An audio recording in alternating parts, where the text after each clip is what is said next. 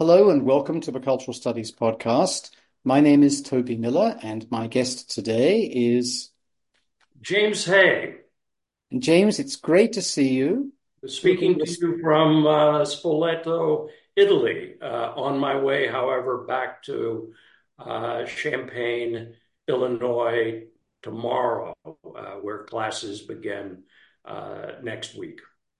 So, just about enough time to get over jet lag, I imagine. Yeah, well, uh, astronauts like us, Toby, uh, sometimes um, become habituated to uh, that state of being. So uh, I'm, I'm, I'm looking forward to it and not. Indeed. So I wonder if we could start, James, by your telling us what's on your mind at the moment, apart from things like visas and tickets and boarding passes and so on. Uh, right. Uh, let me. Uh, I've thought about sort of this question as the initial question that will get this interview, our conversation underway, Toby, mm-hmm. and thought that it might be because uh, Google uh, removed uh, a year ago, or really about this time last year, uh, a very crude website that I had engineered many, many years ago at the beginning of Google's offering uh, the possibility of constructing a personal website. And I didn't pay attention to their warnings that uh, all of this would disappear into nothing. So there may be uh, people who are listening to this podcast who are unfamiliar with sort of my research, the trajectory arc mm-hmm. uh, of my work. So let me say something briefly about that because uh, I am increasingly in the present uh, as I'm interested in thinking about the intellectual histories of media communication studies, uh, in particular, uh, a course that I teach at the graduate level fairly regularly. Um, I think that these histories always have to, in some ways, be energetically squared with what's going on in the present, and vice versa. That uh, I think it might help explain why, uh, to some of the listeners, I'm interested in certain questions, um, thinking about certain events in the world uh, now the way that I am. Um, I began as a um, uh, what at the University of Texas at Austin, where I got my doctoral degree as a quote unquote independent study or independent student. Um, I think that the term for that has been changed since that. My interest in media studies or communication studies was sort of at the intersection also of comparative literature which I was interested in primarily for um, its being a platform for continental European theory and philosophy in those years. That would be the 1970s. Uh, and also in cultural anthropology, uh, because the University of Texas at Austin had a very interesting and strong folklore department. So my interest in in media, specifically film and television, uh, in the 1970s was always sort of um, part of that interdisciplinary, let's call it, or that interdisciplinarity, uh, that particular configuration. Uh, and so I was interested in film and TV, but I was, it was, in that sense, I was never somebody who was kind of tracking along communication and media as its own somehow its own discipline, even in the 1970s, whatever that was. Um, I was also, some might be interested in knowing, as part of this history, uh, in Horace Newcomb's first uh, doctoral seminar uh, of three students, uh, in which he was uh, in some ways initiating a kind of doctoral studies of television in the late 1970s. So then I went to the University of Illinois uh, at Urbana Champaign. Um, and in some ways, Larry Grossberg was one of the people who could make sense out of my rather erratic, uh, wandering uh, kind of training as a doctoral student. Larry, who was uh, in the mid 1980s when I arrived at Illinois, um, certainly becoming uh, a kind of mediator of British cultural studies, um, where he had worked at the Center for, or where he'd studied at the Center for Contemporary Cultural Studies uh, in the very late 60s, early 70s, when Stuart Hall was uh, the director of the program at that time. And so he was bringing graduate students that were becoming well known in the world and was bringing Stuart to Illinois.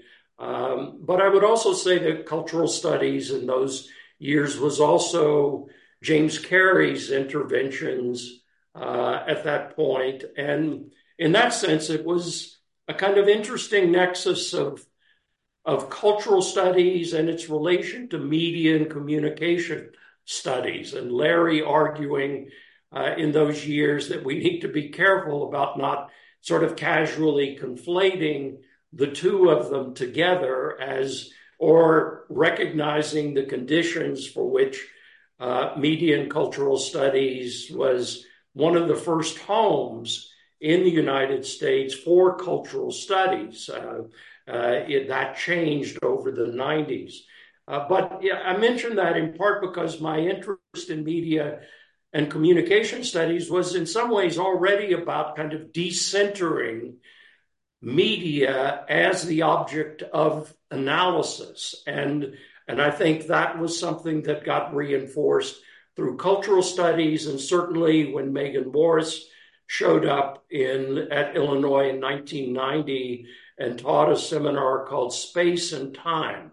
Uh, and I found that to be a really sort of pivotal um, seminar that I attended in in in those years because it sort of moved me into an interest in the relation of media and space. It was also the early 90s intellectual accounts of space. Henri Lefebvre's work was being translated.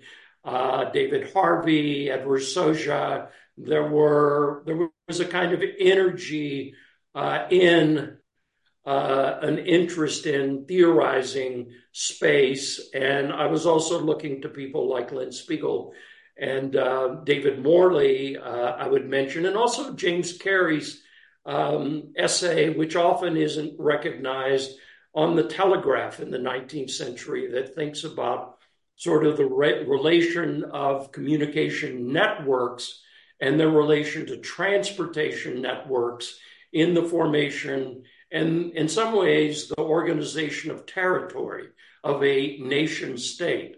Um, and so all of those interests began to kind of move me into uh, an interest in media space. And also, it was, again, part of the question of positioning media, but also decentering media, of thinking, of beginning with that, with that question. By the late 1990s, there was a, after, particularly after Grossberg had left Illinois in 1994, there were a group of graduate students that I really uh, bonded with and uh, learned a lot from, and feel in some ways still a deep friendship uh, with Jack Bratich, Jeremy Packer, uh, Jonathan Sterne, Sammy King, Craig Robertson, um, that formed a kind of informal Foucault reading group that was interested in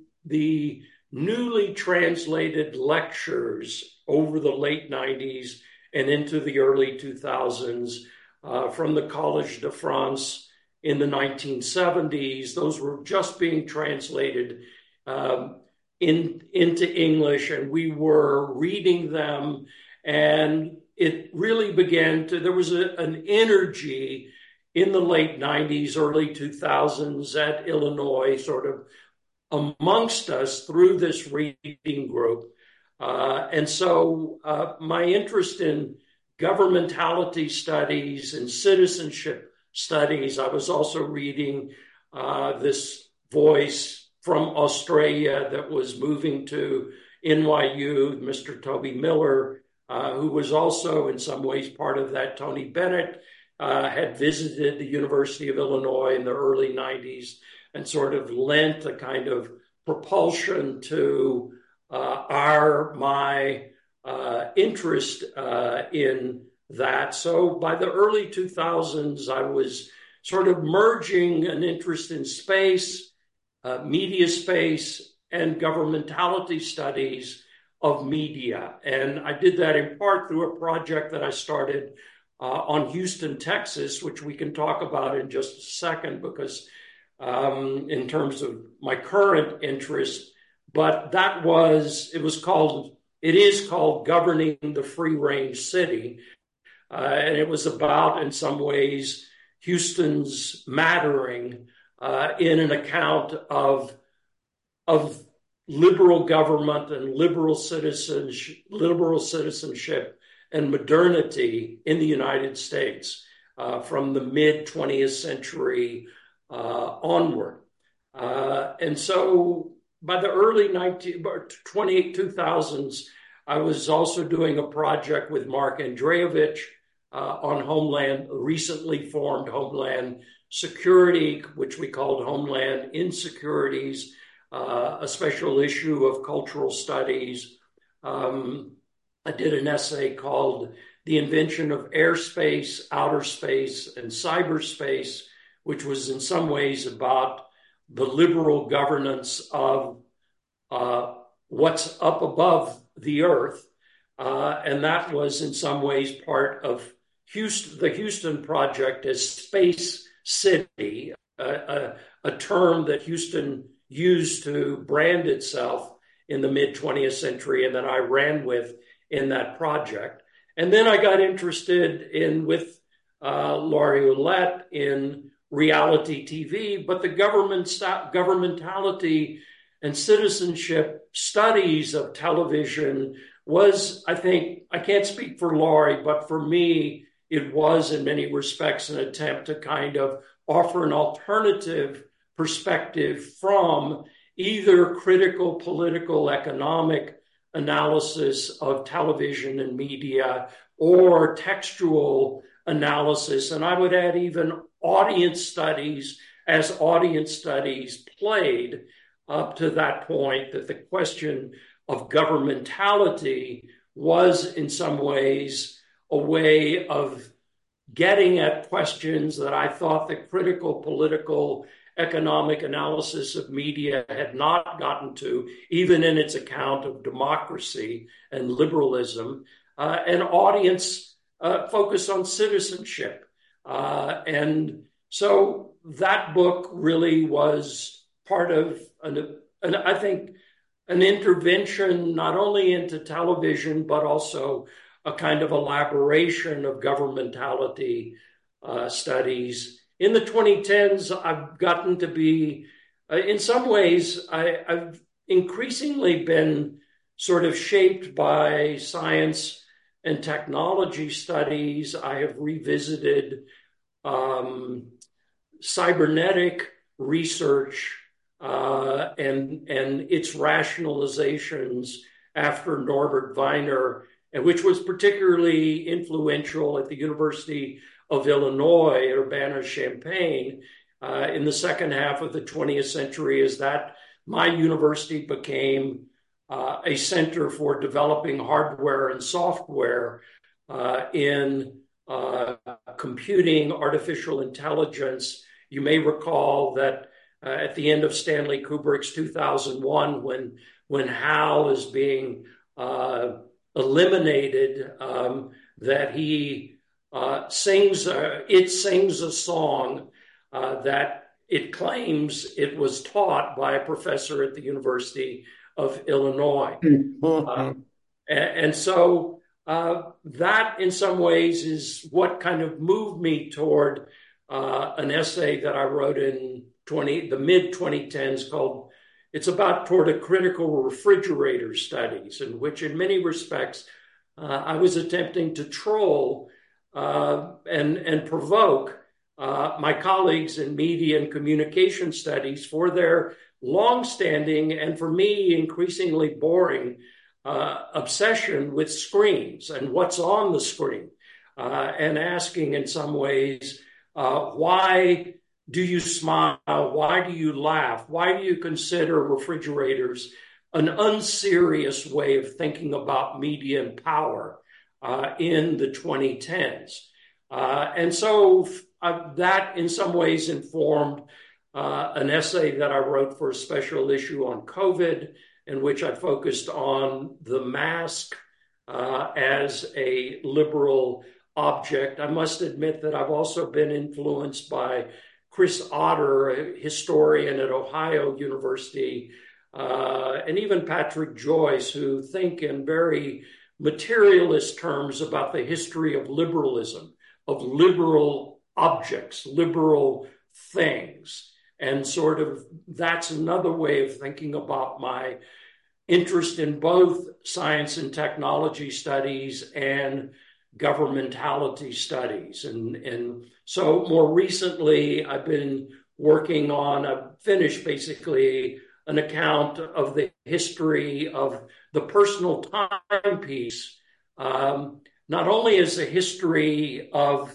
the 2010s Fitbit and all sorts of ways in which the human body gets datified in a kind of everyday regime, sports training or training or teaching oneself, uh, but also because that history is tied to a history of liberal citizenship, of thinking about the personal timepiece uh, as part of a history of liberal objects, the materiality of liberalism, and rather as an alternative way of thinking about liberalism uh, in relation to consciousness or ideology or a political science, etc., uh, etc. Et so um, my current interests are in part about artificial intelligence um, and in some ways developing historical perspectives about artificial intelligence, of thinking about how these sort of the current journalistic accounts and panics, some of it deserved of artificial intelligence, uh, has sort of failed to offer an account of its relation to power and in terms of my own the arc of my own interests uh, of citizenship, of liberalism, uh, of governmentality, but also of culture and cultural studies and what what sort of the production of forms of artificial intelligence represents for culture. What would James Carey uh, think about um, a cultural approach to communication through uh, the recent regime, technological regime, uh, chatbot GPT, etc., of uh, artificial uh, intelligence. Um, and I have some interests about sort of a, a, return to questions of fascism. Uh, my first book, my dissertation was Popular Film Culture in Fascist Italy. I sometimes think about that as a one of the early, alongside Richard Dyer's work, what sort of some of the early cultural studies of cinema, uh, again, is an attempt to kind of get outside of the formalism, the psychoanalytic approaches to cinema uh, in the in the 1970s and 80s. Uh, but recently, there's been a um, an exhibition produced by the new proto fascist, neo fascist government in Italy and their cultural minister, Sangiuliano. And one of the first major um, cultural exhibitions is that they have staged in the Museum of Modern Art in Rome a exhibition on Tolkien uh, and The Hobbit. Uh, and there's been this, an interesting kind of debate and controversy over what the hell a um, the Museum of Modern Art is doing, presenting a exhibition on Tolkien. So one of my thoughts is sort of thinking about the relation of fandom and fascism, uh, and particularly through that example, and also because I have publicly, um, in some ways, argued about the ways in which, in the 2000s, Henry Jenkins' account of convergence culture, in particular, offered a wildly utopian uh, and romantic account of liberal democracy uh, in those years that that producers were enhancing democracy and in some ways failing to recognize sort of what was coming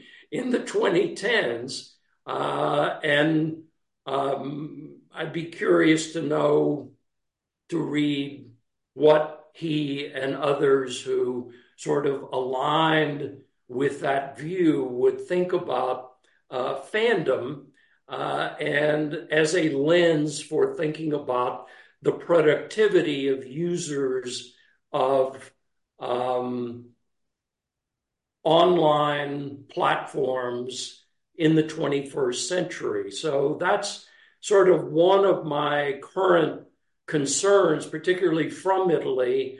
Uh, and another one has to do with uh, a local Spoleto and sort of the cultural economy and cultural government of Spoleto, the town where I'm living in.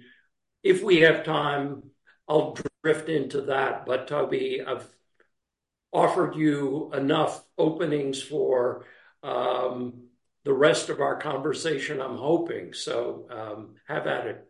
That's great, James. Thanks. As you say, there are so many paths that we could take based on what you've said. But I wondered if I could ask you to focus a little bit on Italy. Focus on, sorry, what? On Italy. On Italy. And the political scene, and whether you see major transformations since the period you wrote about in that fantastic book, which was about popular cinema in Italy from the emergence of 1920s and 1930s. Right, through, through to the Second World War. Because in those years it was, right, cinema studies in Italy, in Europe, in the United States, whatever they had to say about fascism, and even beyond cinema studies and kind of political science accounts of fascism. Um, often I think, sort of caricatured propaganda, caricatured uh, fascism as a sort of post Frankfurt School account of mass culture as the kind of epitome of a homogeneity of culture. Uh, and I was interested, whether I succeeded or not in that book, in in some ways thinking about what was historically complicated and contradictory about what were often seen as escapist forms of cinema in those years, and in some ways thinking about what was complicated and contradictory to sort of fascist government of a so called popular culture, or what Gramsci referred to as a national popular culture. Uh, and so I was interested in political economy and policy, in Hollywood films that dominated Italy during the fascist period, uh, and in thinking about sort of the various contradictions that one could uh, analyze and examine in films from that period. I might say, just as a kind of sidebar to your question, Toby, is that uh, because of, I, I, don't know whether it was because Laurie Ouellette and I decided to use an image from The Apprentice uh, on the cover of our uh, Better Living Through Reality TV or not, but there were some journalists that contacted, I don't know about Laurie, but me uh, in the Trump campaign of 2015, 2016. And then I gave a talk about Trump uh, at a number of universities. And there were frequently the assumption that Trump was, and they often, I thought about this kind of photoshopping of Trump's face onto Mussolini's face, and or because there's a sort of new version of a kind of authoritarian dictatorship. And my point was always that then and now is that Mussolini was and, and Italian fascism was predicated upon a relation to a particular media environment. And that was a particular stage of print media, of radio, uh, and of cinema.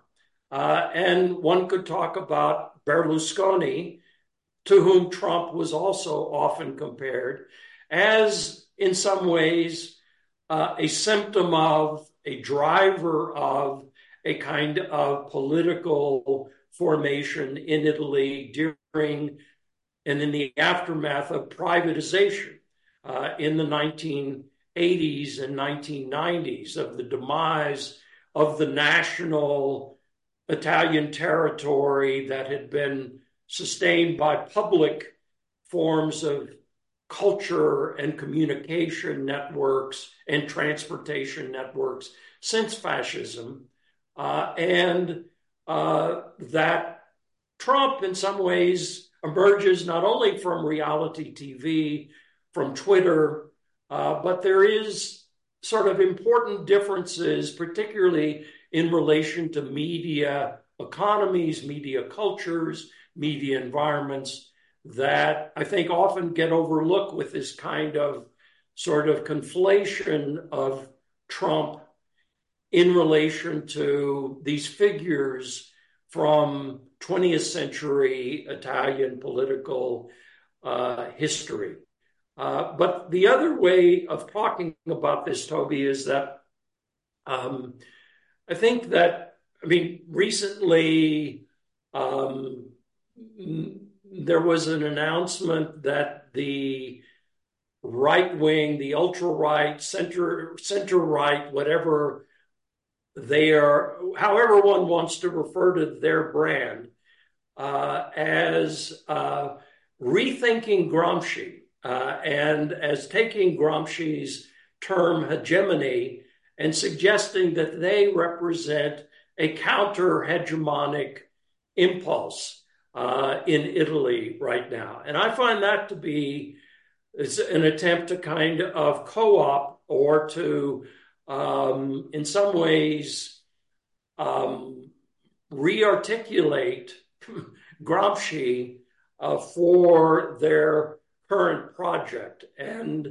um, and it's a project that is not, I think, uh, simple. Uh, it is complicated. Uh, and I think that thinking about, I mean, one of the things that complicates sort of its relation to quote unquote fascism or neo fascism uh, or to other right wing movements such as uh, having visited and trying in some ways to encourage uh, the right wing candidate in Spain uh, recently um, is that um,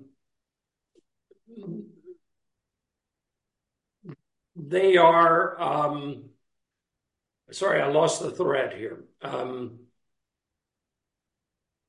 uh, you were talking about some of the new developments associated with Giorgia Meloni. Yeah. Um, lost it. Sorry. No, no problem. I have a related question. Uh, earlier you mentioned. Well, I know what. Sorry, Toby. I know what I was going to say. Let me finish it. Go ahead. Question, which is that um, whatever fascism is now. I mean, when I arrived in Italy, 19 years old, 20 years old, raised horses here occasionally in the 1970s. As a young man from Texas, uh, and had a number of friends who were on the left who took me as their American project. If they couldn't change America, they were going to at least reshape me. I was stunned in some ways by the public services, right? The sort of the, the sort of public welfare in Italy that Texas was the antipode of as a state of independence, right? And that's only, in the, Texas has only become more libertarian, which yeah. is why I was interested in Houston. But I would say that my point is simply and briefly that even on the right, unlike the right wing in the United States, it's difficult for the right in the in Italy to, in some ways, develop and argue about a platform that is about dismantling forms of public welfare. Right. And, and, and because in the United States, right, it is a militant libertarianism. Uh, I mean, a camouflage, arms toting libertarianism, right? Standing on the steps of the Michigan um, Capitol and suggesting that we will not see this uh, masking of citizens during COVID. We will not let that stand, right? Mm-hmm. And any form of government with a capital G uh, is a threat to personal liberties and freedoms performed with the bearing of arms. Uh, and that just, I mean, first of all, there isn't that history of personal armament uh, in Italy. But second of all, uh, it, it would be a much steeper climb for a right wing in Italy to argue that, even though it tries, I don't mean to be disingenuous about mm-hmm. sort of their interest maybe in doing that, but it's just a different history. Uh, and so, my point about fascism in the United States versus Italy that you need to, in some ways, take seriously and be reflexive about those the history of what it has been in Italy versus what Trump or a militant libertarianism, a term that I prefer to use to refer to uh, what's happening in the United States. So your question was? I, I think what you've said is very valuable. Just before we get back to the question I want to ask, pardon me, uh, James. I'm making a cup of tea. My Britishness demands that as we move past 11 a.m., I have my second cup for the day. Um, I think what you've said is very valuable because whatever else fascism was in Japan, Germany, Italy in the 20s, 30s, and 40s, and of course in countries where it didn't come to power, that was not about decentralized government. And it was not about minimal social services. If anything, it was about an expansion of social services. And That's right. I mean, Mussolini, you know, the, the the dictum that he made the trains run on time, right? Well, I mean, one another way of thinking about that is that it's through that regime that a national infrastructure, in some ways unequal in different parts of the national territory, mm. but an infrastructure not only of trains, of rail travel, uh, but also of communication, of distribution distribution of radio, of film, uh, but also of telephones, right? Of sort of national telephone networks and so on. That sort of articulation of the national state uh, was in some ways of, of deep interest. There was a federalism in the late 20th century, the Northern League in Italy, uh, Bossi, who was the first um, head of the the Northern League, which has now dropped its brand as the Northern League and is simply the League, um, the League of Gentlemen, the League of I don't know, um, sort of what, but the League that is that Salvini is now currently the head of that party, which was about, in some ways, the North's not being responsible for the welfare that went to southern Italy. And certainly Gramsci, in his prison notebooks, represents that kind of historical problem in the early 20th century of a left wing politics in Italy as having, in some ways, to confront that kind of north south uh, bifurcation uh, culturally um, and in many respects. Uh, and so a po- national popular culture uh, was, in some ways, the aim of both the Communist Party of Gramsci and of fascism in the 1930s and 1920s and 1930s. And Gramsci ended up in prison.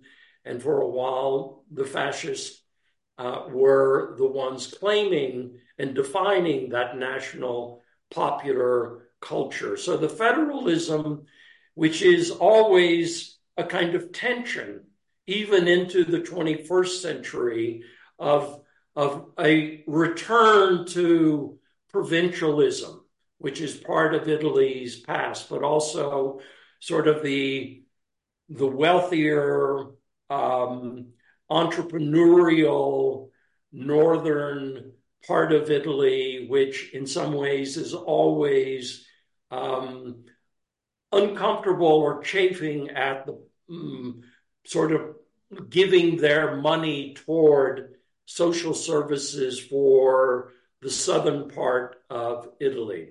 Of course, a tourist economy is another way of thinking about sort of the cultural economy and political economy of Italy in the 21st century, particularly because now the gross, gross national product in Italy is somewhere between 12 and 15 percent dependent on tourism.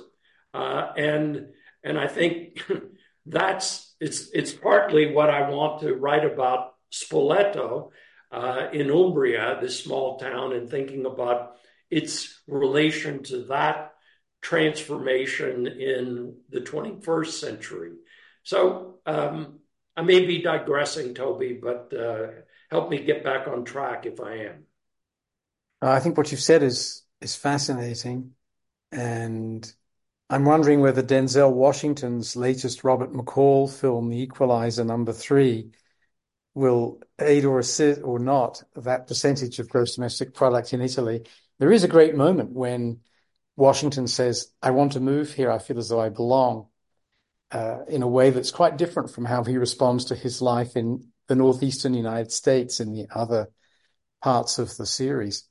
Now, I wanted to ask you about two prominent figures in Italian politics, but also in the Italian imaginary for journalists and intellectuals elsewhere. First of all, uh, Silvio Berlusconi, who died fairly recently, but secondly, someone who died very recently, Antonio Negri. And whether you might reflect for us on their relative significance. One, starting out life as a showboy singer on cruise ships. One, uh, starting out life as a philosopher slash communist slash guy in prison and on the run. Well, I don't, I don't uh, pretend or claim to be a an authority on Berlusconi. Um, my friend Waddick Doyle at the American University in Paris, who also followed a kind of um, track of study that you followed. I mean, from I think he was at Griffith University for uh, a while and wrote a dissertation on Berlusconi and could have, I think, more to say than I can in response to your question. But um, I think that's often how and why some journalists in the United States um, see the connection with Trump, uh, that uh, it, it is perhaps differently from as much as Mussolini may have, in some ways, been a poser in newsreels, uh, film newsreels, uh, and exploited the camera and those newsreels appearing in different costumes, uh, uh, uh processing grain uh, in a local farm without a shirt, uh, looking like one of the strongmen, maciste of Italian and European silent movies as a kind of popular figure.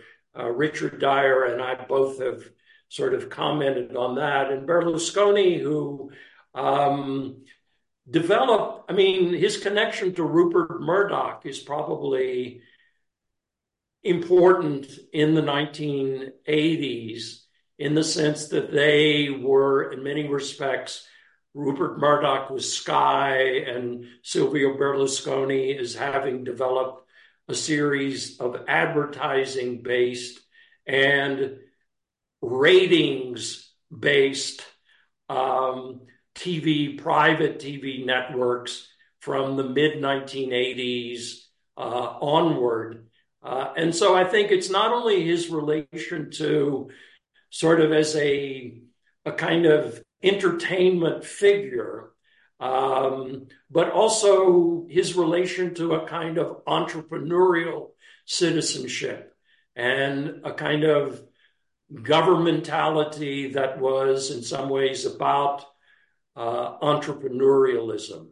Um, he also was um, decidedly uh, chummy with Putin uh, since Putin visited his grand estate uh, on, in Sardinia. Um, and I think there may be even one room of that villa that was um, named after Putin, or I don't know whether it was formally named uh, or not. Uh, but um, he did have three sort of runs. He was a perennial candidate, um, and and in some ways a serial candidate, one might say uh, always attempting to kind of bring the campaign even into uh, government uh, in in Italy. There was there were there were artists, Italian artists from northern Italy, who in the early 2010s, uh, uh, as Berlusconi was declaring his more recent run for uh, candidacy, um, they did a kind of hyper realist model or statue of him uh, as in a kind of sarcophagus, uh, in a kind of clear plexiglass, as if he were buried, surrounded by garlands of flowers. Uh, and he had it, the the buttons of his trousers and his belt were open. He had his hand slightly down uh, inside of his pants and his crotch, and he had a faint smile on his face. Uh, and I think it was a brilliant model because, in some ways, there was something vampiric about about, about the fact that this guy will never die. He will never. Uh, and and in some ways, many of the cartoons that followed um, his death uh, frequently sort of played on on that, uh, and and even as right wing candidates uh, or right wing politicians in Italy argued that there was no room for comedy, there was no room for satire. It was too early for that. We needed to be reverent about uh, his death, uh, and he was buried in, uh, or he was his, he was commemorated in a church in Milan, even though he was not, like Trump, a regular church going um, believer or person. And, and of course, his bunga bunga parties in at his villa in Sardinia were something else that maybe have sort of connected him to um, uh, to a, um, a, a candidate, uh, a president like Donald Trump. And, and what about Negri, Tony Negri, and altogether Tony Negri? I mean, it was I, I, with Michael Hardt. There was uh, a really um, interesting obit that appeared in the New York Times uh, about Antonio Negri and and just I think reminding me, everyone else, of just in some ways how relentless the Italian state uh, went after him. Uh, the other night on television in Italy, there was, I mean, just this last weekend, uh, there was a an account of the Red Brigade's abduction, supposed abduction of Aldo Moro uh, in the late 1970s, uh, and its relation to international spy agencies.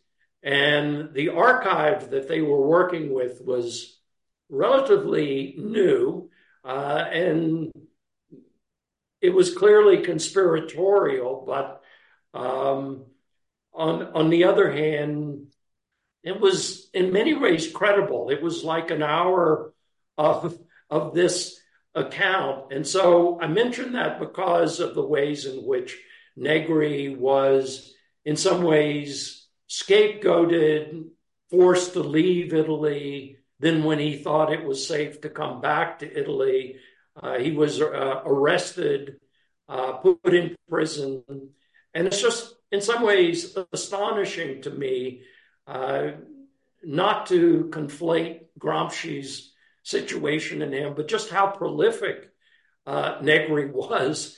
Uh, in many years, not just in exile from Italy, a country that he really refused to return to, but also just from prison, um, or from, I shouldn't say just, from, that much of what he wrote uh, was from prison. And Michael Hardt, um, you know, I, I, I don't know the granularity or details of this, uh, but uh, it it seems from what I do know that Michael Hardt uh, was in some ways that they were working together.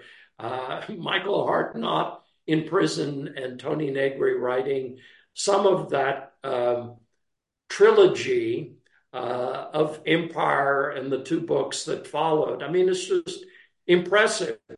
I think people rightly can maybe criticize um, that book as having not explained what begins to happen, a, conjuncture or context by the late 2010s and into the present. But it's just as important to recognize the ways in which that book, Empire, I think, was an important, a terribly important way of thinking about uh, the sort of transition from the Clinton years into the Bush and Cheney years, uh, and rethinking the word empire and rethinking a new form of empire and international control uh, in that period, right? Wonderful. Thank you, James. We're out of time in terms of the amount that I'm allocated by the host. But I wondered if before we finish, I could ask you just to say a little bit more about the Houston project that you adumbrated very briefly earlier. So, uh, the Houston project began as a. Uh, so, I spent part of my childhood from Houston, and it was in part uh, an attempt to think about what would a history of American U.S. modernity look like if it weren't narrated about the importance of either Los Angeles as a center, Hollywood as a center of culture, New York as a center of finance, or Washington, D.C. as a center hmm. of government right? Mm-hmm. What what would be emphasized if you began from a different historical starting point, say Houston, Texas, a city that grew more rapidly than Los Angeles over the 1950s, but also with a deep uh, kind of uh, libertarianism, no city plan, et cetera, et cetera. So one of the things that one the, a chapter that I wrote 450 pages it's there i would revise some of it but the chapter that i never wrote uh, that i want to write is uh, a chapter about the relation between religion and science of thinking about outer space as both an astronautical objective but also the heavens and the development of the mega church in Houston, Texas, and particularly from that part of the world and thinking about uh, their relation to one another. The recent floods and flooding and sinking of Houston, the ecological ruin uh, of that petrochemical um, economy that Houston represented in some ways, uh, that they literally just built unfettered for miles and miles and miles on what used to be swampland and rice fields. Uh, and now, in some ways, the water, where does the water go? Uh, and I, that's another chapter that I want to think about. Um, and the, the Houston estate, a, a, state, Texas, that I can't return to anymore uh, for many reasons. Austin, Texas, that I love uh, dearly, but it's just gotten too big, too unwieldy, and uh, the politics of of Texas, uh, the the repercussions of that militant libertarianism uh, make it uh, as much. I'm fifth generation uh, from Texas, um, and it's a history, a genealogy that I've struggled with for much of my adult life and particularly uh, now. But that those would be my ways back into into the project. Because as you know many of us can't wait for this to come out as a book. I've been troubling you about it on and off for years. Yeah and in, you know, in, in, in, a very sweet and uh, and um, and caring kind of way. So um, i thank you for that well, I think it'll be a masterpiece. So thank you very much, James. It was really great. Roby, thank you. It's it's uh, you know as I told you when you extended the invitation, um, I, I enjoy sitting around in this case the virtual table with you, uh, brainstorming our conversations. Uh, I miss you. Uh, be well, uh, and thank you so much for the invitation.